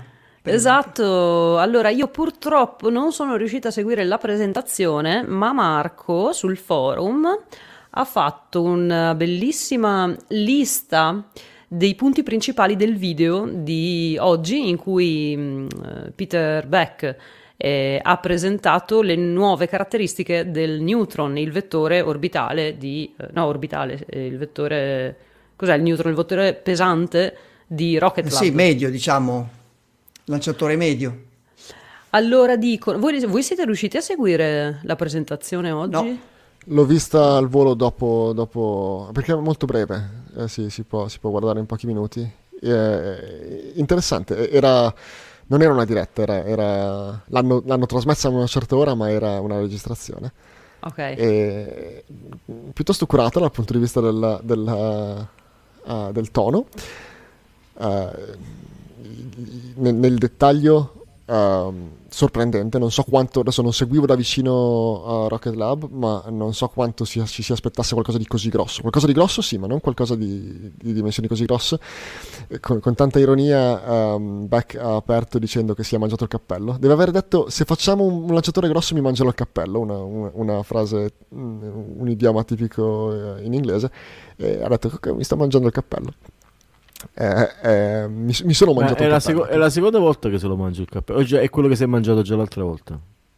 No, era quello ah, di fo- prima che ah, okay. hanno, ri- ah, hanno ripreso il discorso da dove l'aveva lasciato. Me l'ero persa. Sì, un, un po' tante frecciatine, specialmente verso la fine eh, del, del, video uh, riguardo la, la concorrenza. Qual- qualche velato riferimento a SpaceX. Mi piace molto di più la comunicazione di, di Rocket Lab con, in confronto con quella di SpaceX. C'è molta meno uh, spacconeria, ma poi c'è quest, quest, queste, queste, frecciatine alla fine eh, sono un po', un po calate di, di, stile in realtà. Beh, scusa, eh, più, essere, eh, eh, più di essere così spacconi dal, dal, dire di fare meglio di SpaceX, eh, direi che non, non riesco a immaginare una spacconeria più grande. Uh, sto mostrando un video in cui sto cercando, sì è la presentazione di oggi, ma sto cercando la, la, parte che mi ha colpito di più che sono proprio i fairing. Queste ogive, ecco, queste ogive che si aprono, loro lo chiamano hippo, hungry hippo, l'ippopotamo affamato. E praticamente la novità è che intanto lo stadio superiore è all'interno del primo stadio è agganciato, hanging, è appeso all'interno del primo stadio. Di conseguenza le ogive non si staccheranno, ma saranno agganciate al secondo stadio e sono a quattro petali. Vediamo se riescono a farle vedere qui. Su, sali, sali. Le zampe sono fisse, da quello che ho letto che ha scritto Marco, ritornerà sempre alla piazzola di rientro e non ci sarà mai un atterraggio mm, sulla chiatta. Ecco, questi, e, e questi fairing che si aprono a petalo, come una bocca di un ippopotamo però a quattro, e che sono impressionanti. Non lo so, adesso ci guardiamo bene la presentazione, magari poi ne, ne parliamo in una delle prossime puntate, oppure venite sul forum, eh, sul link che poi mettiamo, sì giusto, lo metto fra i link della settimana, e che così ne chiacchieriamo insieme. Comunque sarà qualcosa, sono pazzi, sono fuori di testa, sarà uno spettacolo vedere una cosa del genere. E ho letto che il primo test sarà nel 2022, il primo lancio, il primo ci sarà già qualcosa l'anno prossimo comunque. ah sì, sì, c'è Lo vedo un po' ingrassato, eh, lui comunque. eh, dopo aver eh, mangiato il cappello. Bene, ha messo bene. su pancia. Però questa settimana c'è stato anche un annuncio, se non ho capito male, da Virgin Orbit. Possibile? Guarda, è stato questa sera e mm. no, ho letto qualcosina in velocità. Raffo, tu forse... No, scusami, mi ero perso perché ho visto che Mike forse è caduto. Però cosa mi domandavi?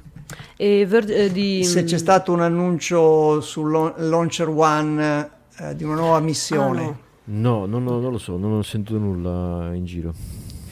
Invece c'è una notizia buona e rassicurante che riguarda il telescopio Webb, il James Webb Space Telescope che la settimana scorsa aveva dato qualche preoccupazione. Cos'è successo?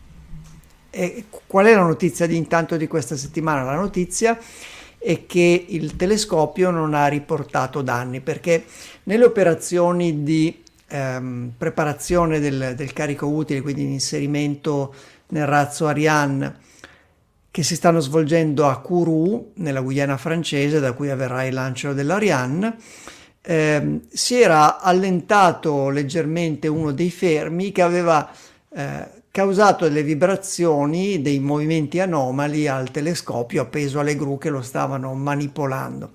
Si temeva che queste vibrazioni, sollecitazioni eccessive avessero causato dei danni, invece i controlli hanno accertato che non ci sono stati danni e quindi il lancio, la data di lancio rimane confermata, quella riprogrammata inizialmente per effettuare questi controlli, lancio riprogrammato al 22 di eh, dicembre. Prima, non ci sono... Paolo, mi sono... Scusami, mi sono confusa quando parlavi di Virgin Orbit, in realtà io pensavo a Blue Origin eh, perché, del messaggio di, di, di, questa sera perché Cathy Loaders ha detto che NASA ha firmato un accordo con Blue Origin, Nanorax e la Northrop Grumman per sviluppare progetti di stazioni spaziali commerciali per incontrare i nostri bisogni ed assicurare una transizione senza problemi delle attività dalla stazione spaziale. Quindi ulteriori, questi ulteriori progetti di stazioni spaziali commerciali che potrebbero andare a sostituire la, la, la ISS. Ecco, questo era... Sì, questa però è, diciamo, è, una notizia freschissima, nel senso che è arrivata credo un'ora fa o poco più. Eh, esatto, esatto. Quindi avremo sicuramente occasione di riparlarne. Se non ci sono altri aggiornamenti eh, o cose da discutere, possiamo procedere nel nostro piano di volo. C'è eh, qualcosa, Mike, che volevi precisare, osservare, commentare? No, sono sparito per un problema tecnico, uh, mi sono perso la vostra discussione su uh, Newton, ma... Newton. Uh, sì, niente, quindi non so cosa avete letto, non voglio ripetermi, soltanto Um, no, eh, inter- invito tutti a guardare la presentazione perché è molto breve e, e, potremo magari poi parlarne più nel dettaglio quando uscirà qualcosa di più su questo razzo del 2050. Ha continuato a ripetere che era il, il razzo pronto per il 2050 che mi ricordava un po' il motore del 2000 di Lucio Dalla, però... eh, ho sentito Mike che parlava del 2022 per cosa? Per i primi test del, del motore che era Archimedes dal motore ah, ecco, ecco.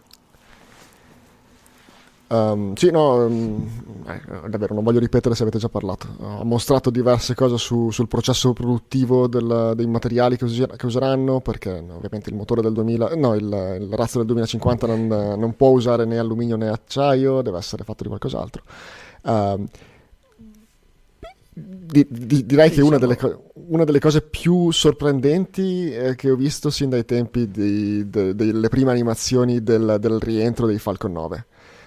Il, il livello di, di, attesa, per quanto mi riguarda, è, è, a quei livelli lì. Perché il, avete parlato del, dell'Ogiva?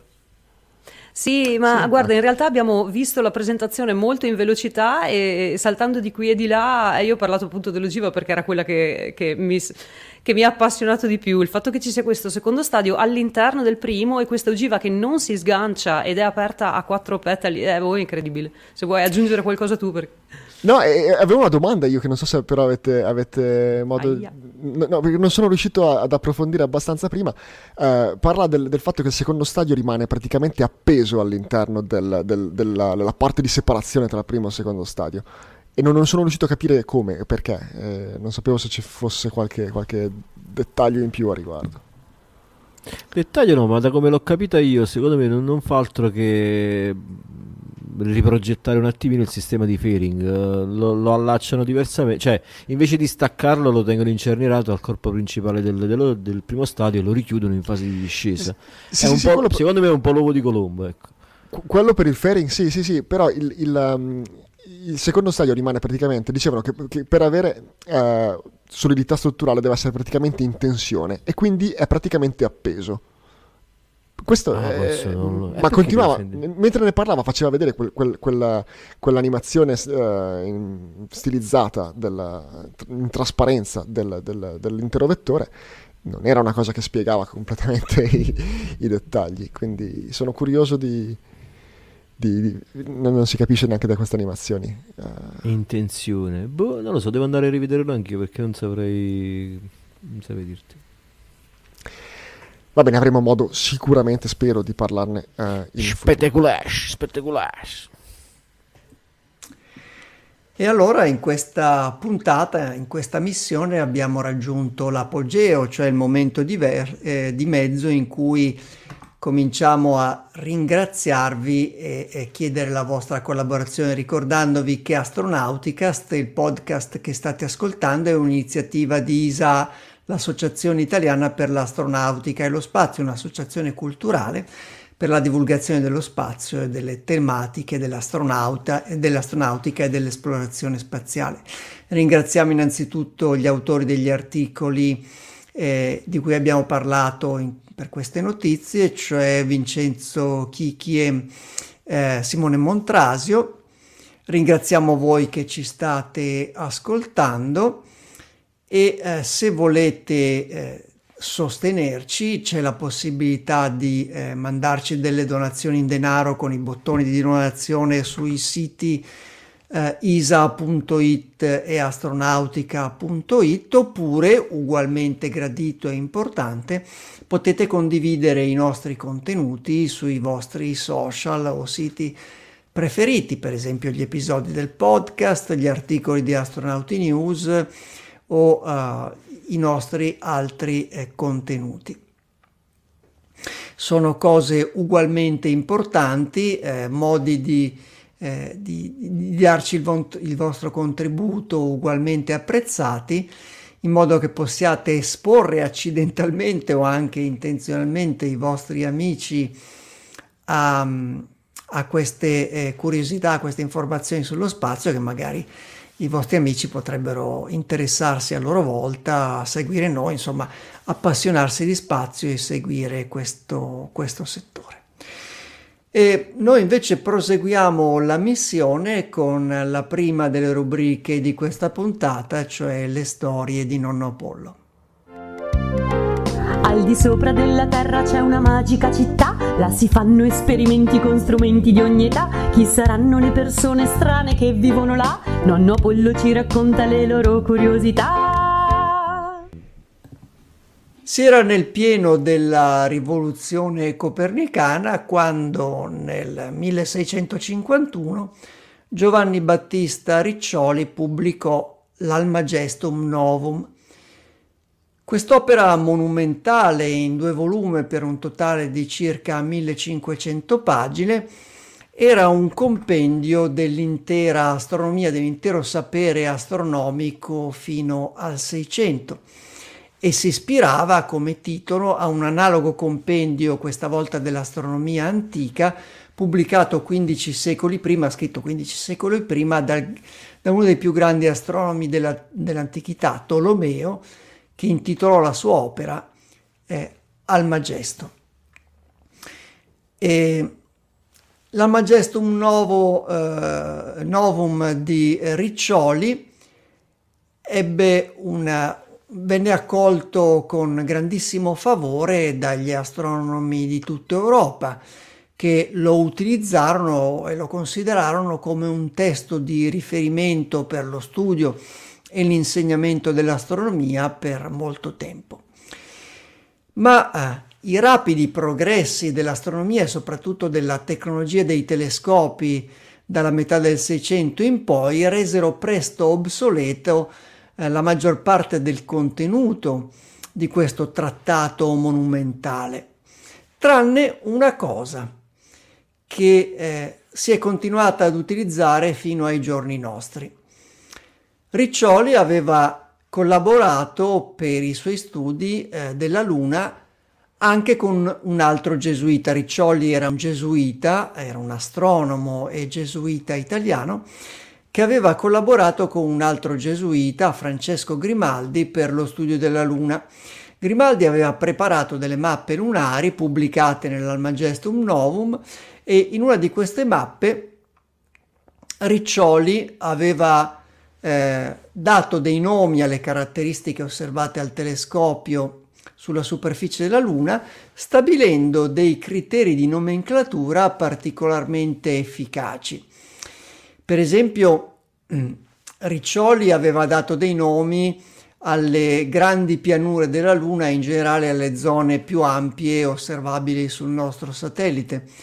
Venivano chiamati, eh, a quell'epoca, chiamate a quell'epoca queste grandi pianure mari e per dare dei nomi a questi mari Riccioli si ispirò a dei fenomeni atmosferici o terrestri oppure a degli stati d'animo che secondo la tradizione antica venivano influenzati dalla luna. Quindi abbiamo anche il mare della serenità, per esempio, anche della tranquillità. Questo è il nome che eh, quattro secoli dopo eh, fu quello della, della zona in cui si svolse uno dei più importanti traguardi, una delle più importanti imprese della conquista dello spazio, cioè il primo sbarco umano sulla Luna.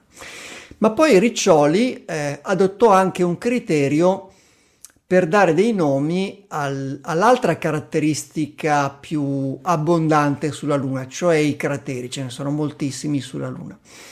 E Riccioli scelse un criterio particolarmente efficace, cioè dedicò i crateri, chiamò i crateri con i nomi di personaggi illustri del passato, in particolare astronomi e scienziati che avevano dato il loro contributo nella conoscenza eh, dell'universo, nell'indagine dell'universo e nel progresso dell'astronomia.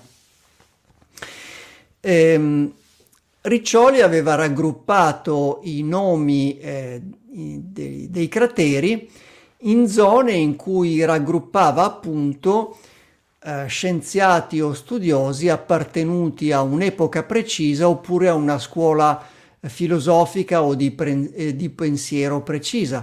Troviamo sulla Luna quindi crateri con il nome di Platone o Aristotele, quindi filosofi eh, dell'antichità classica. E in altre zone della Luna Riccioli aveva raggruppato nomi che riguardavano per esempio i, i gesuiti, gli intellettuali gesuiti, oppure anche molti altri astronomi. La Luna è una, è una specie di parterre dell'astronomia di tutte le epoche in cui troviamo i nomi più illustri.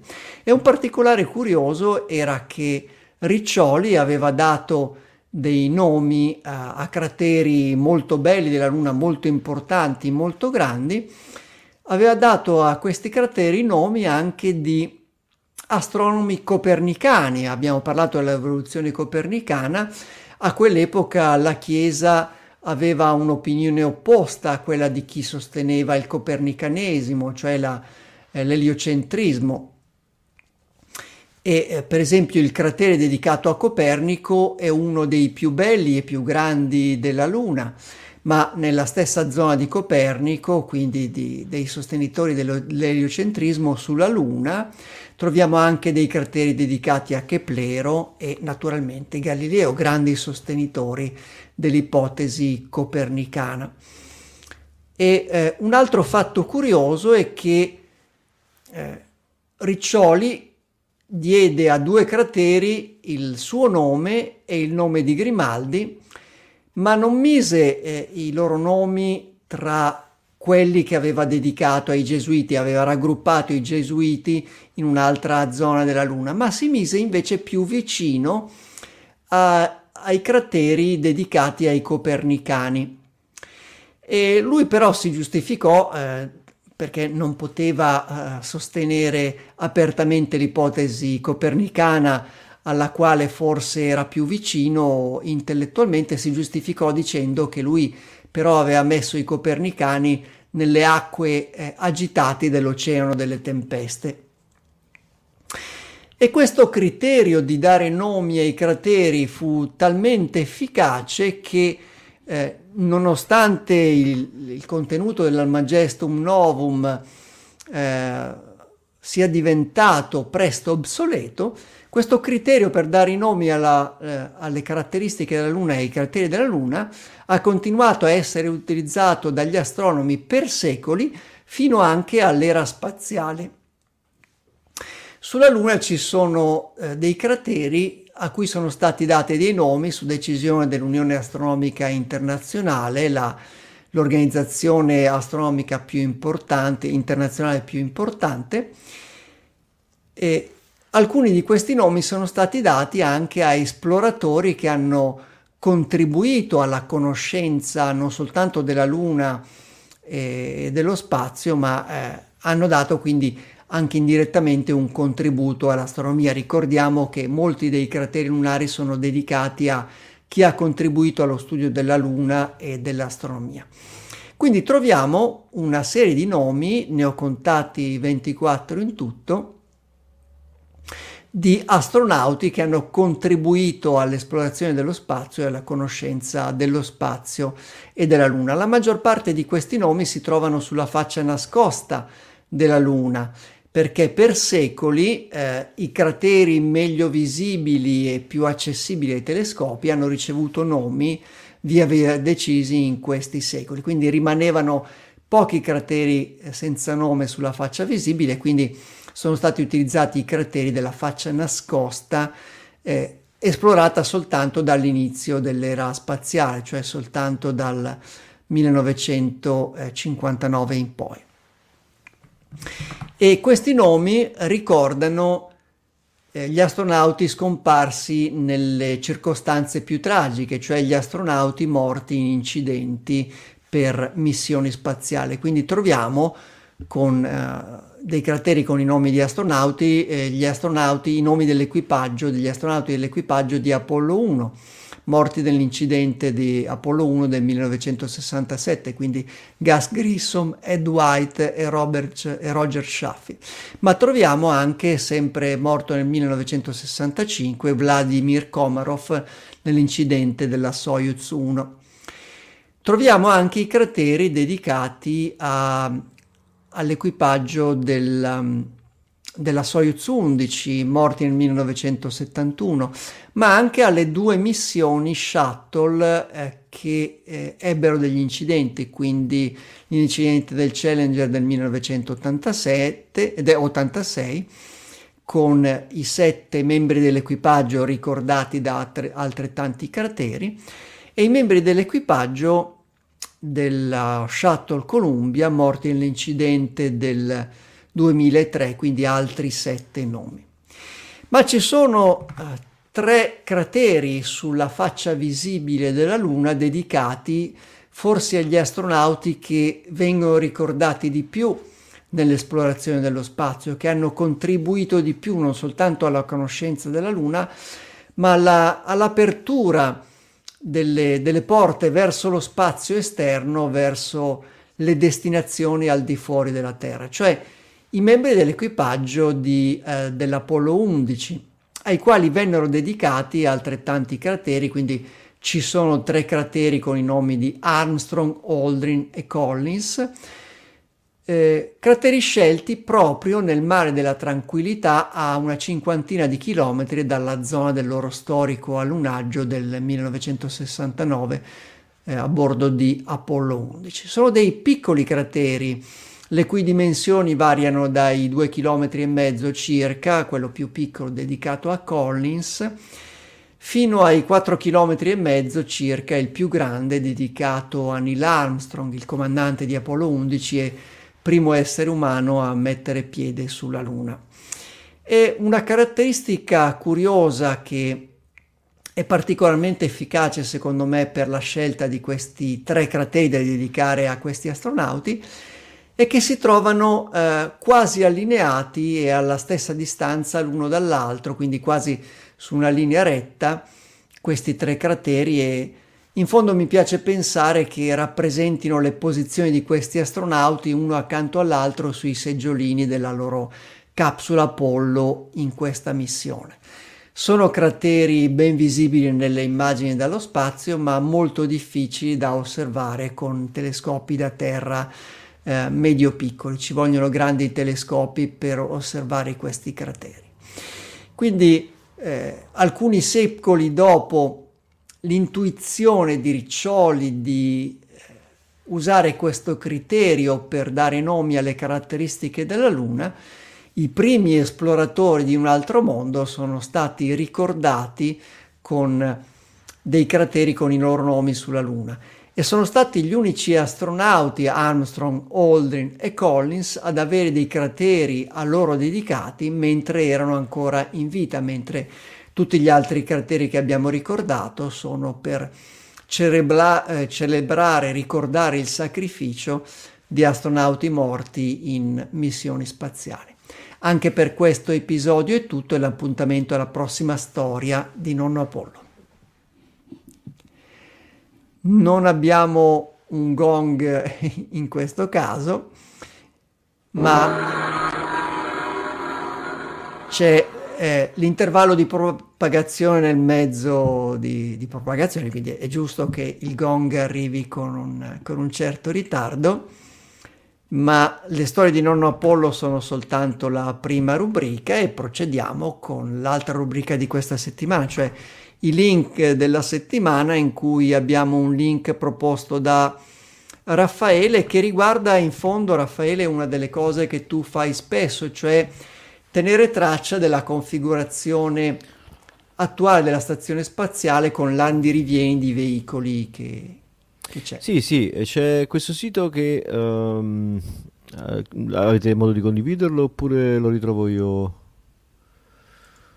Perché non c'ho il link sotto Continua pure a parlare Raffaele, intanto lo cerchiamo. Ok, eh, il sito permette di uh, creare dei setup della ISS, uh, eh, non solo come faccio, io uso mh, mh, principalmente i mezzi che sono uh, attualmente mh, attraccabili alla ISS Uh, questo sito invece può anche riprodurre delle um, diciamo le rievocazioni storiche. È possibile anche uh, poter attraccare degli shuttle piuttosto che gli ATV o gli, H- o gli HTV che sono vecchie nave- navette cargo e niente, è simpaticissimo. Ha soltanto la possibilità di poterlo fare uh, in, uh, in, sezione diciamo fissa sul, sul piano sul piano laterale, però è molto molto simpatico e carino.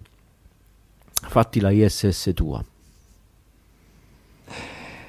Bene, terremo, eh, ci divertiremo allora a, a, fare ancora una volta il Lego spaziale, questa volta aggiungendo dei veicoli inesistenti. Ah, non avevo visto che c'è spaziale. anche la possibilità. No, avevo, non, non, non, avevo notato l'altra volta che si può mettere anche il Dream Chaser. È molto carino. Visto eh, infatti, sì, sì. Bello, bello. Beh, Dream Chaser peraltro eh, non è tanto ipotetico perché arriverà tra un po' sulla stazione spaziale. Sì, sì, sì, ci siamo. Che attraccherà Quindi... su una porta che non è la PMA, non è... è una porta che di solito è dedicata alle, alle Cygnus, le porte a cui non attraccano mai eh, navette con equipaggio, ma sono soltanto dedicate a mezzi di trasporto merci. Sì. E non sai, è sai, da... Si vai pure Mike. Sai perché non si può mettere lo shuttle su, su dove ho messo adesso il Dream Chaser? Non c'è mai stato lì, d'accordo, però è, è un PMA, no? Sì, quello è un PMA. Sì. Perché non, non lo so? Possi- ah, perché... ah, dici nella simulazione, dici? Sì, sì, sì.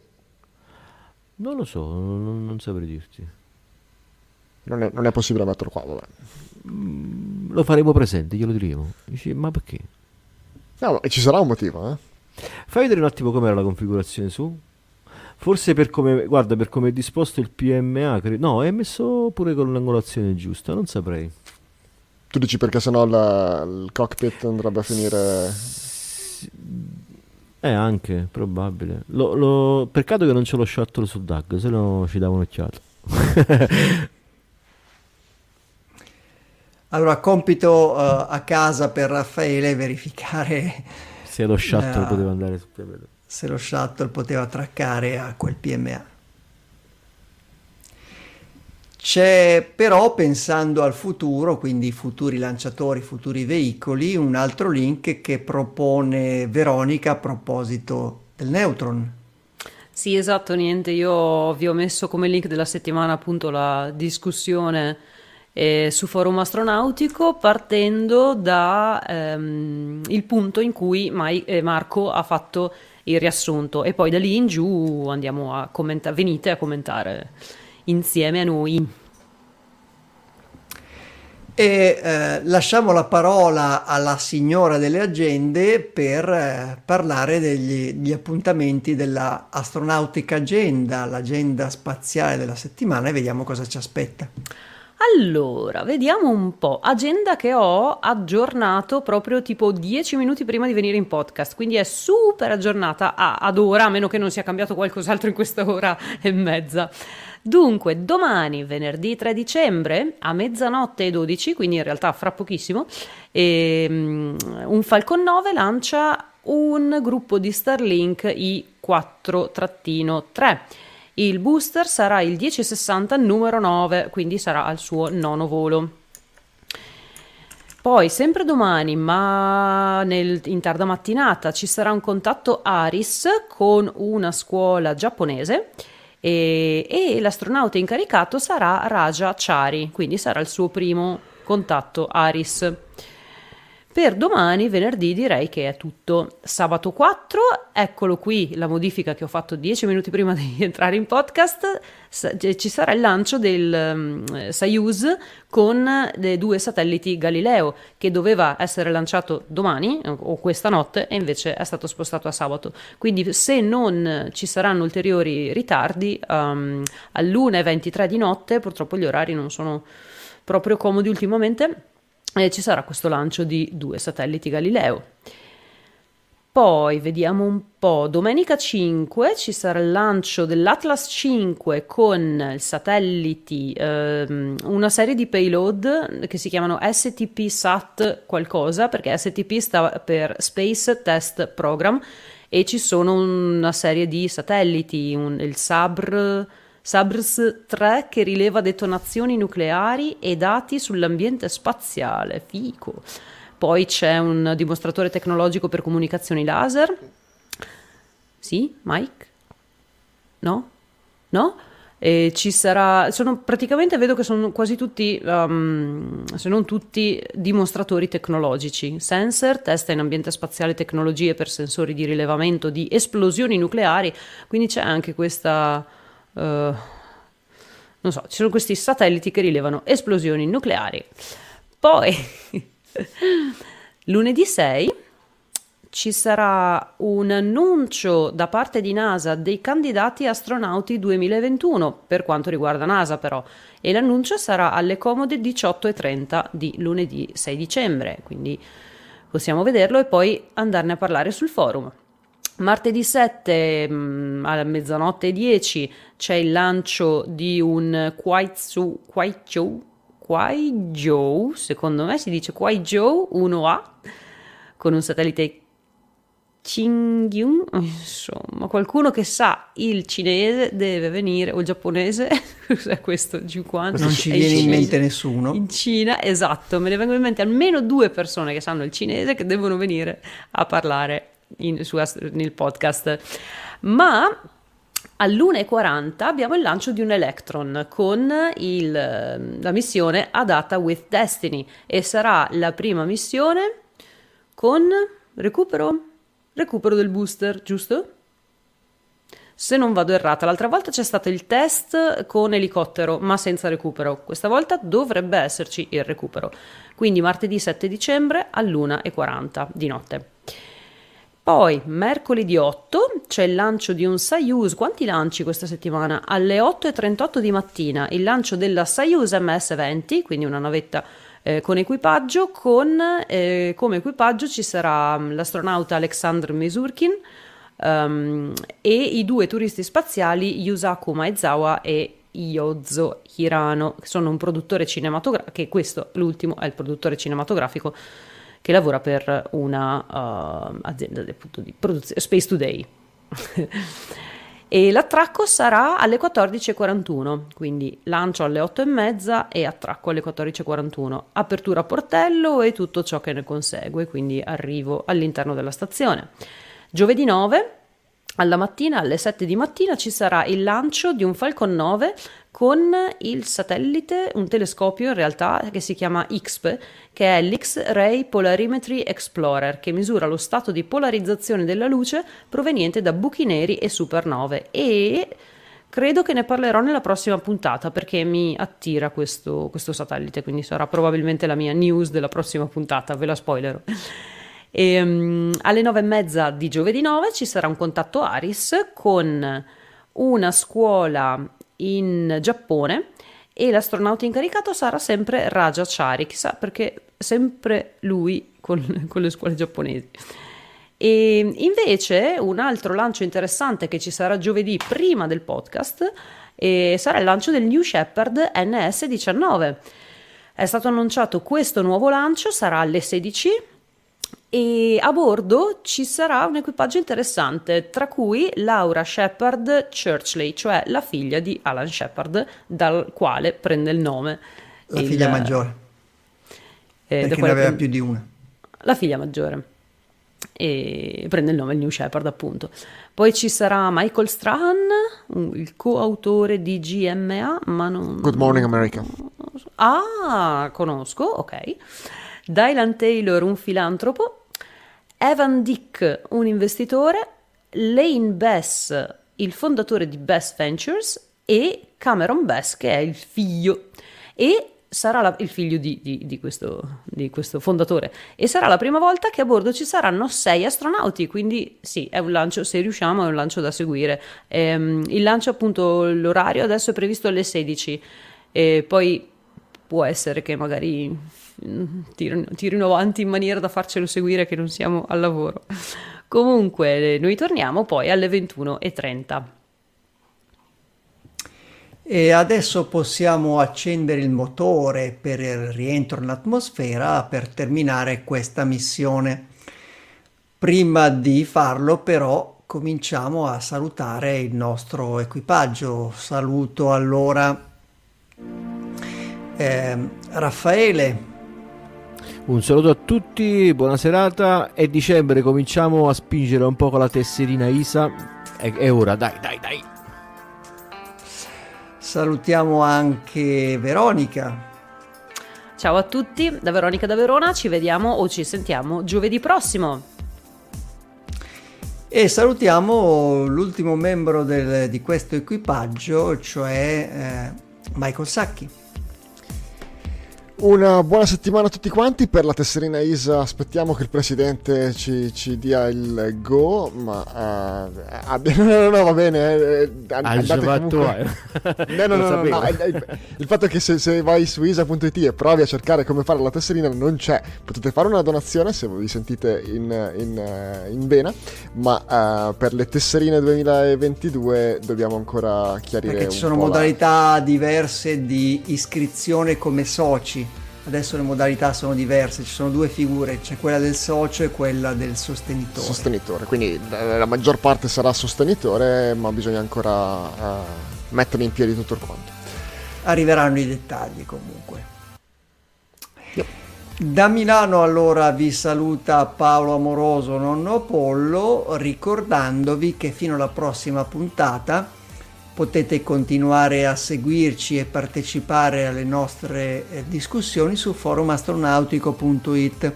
Invece trovate eh, le ultime notizie sullo spazio su astronautinews.it. Fino alla prossima puntata, ad Astra!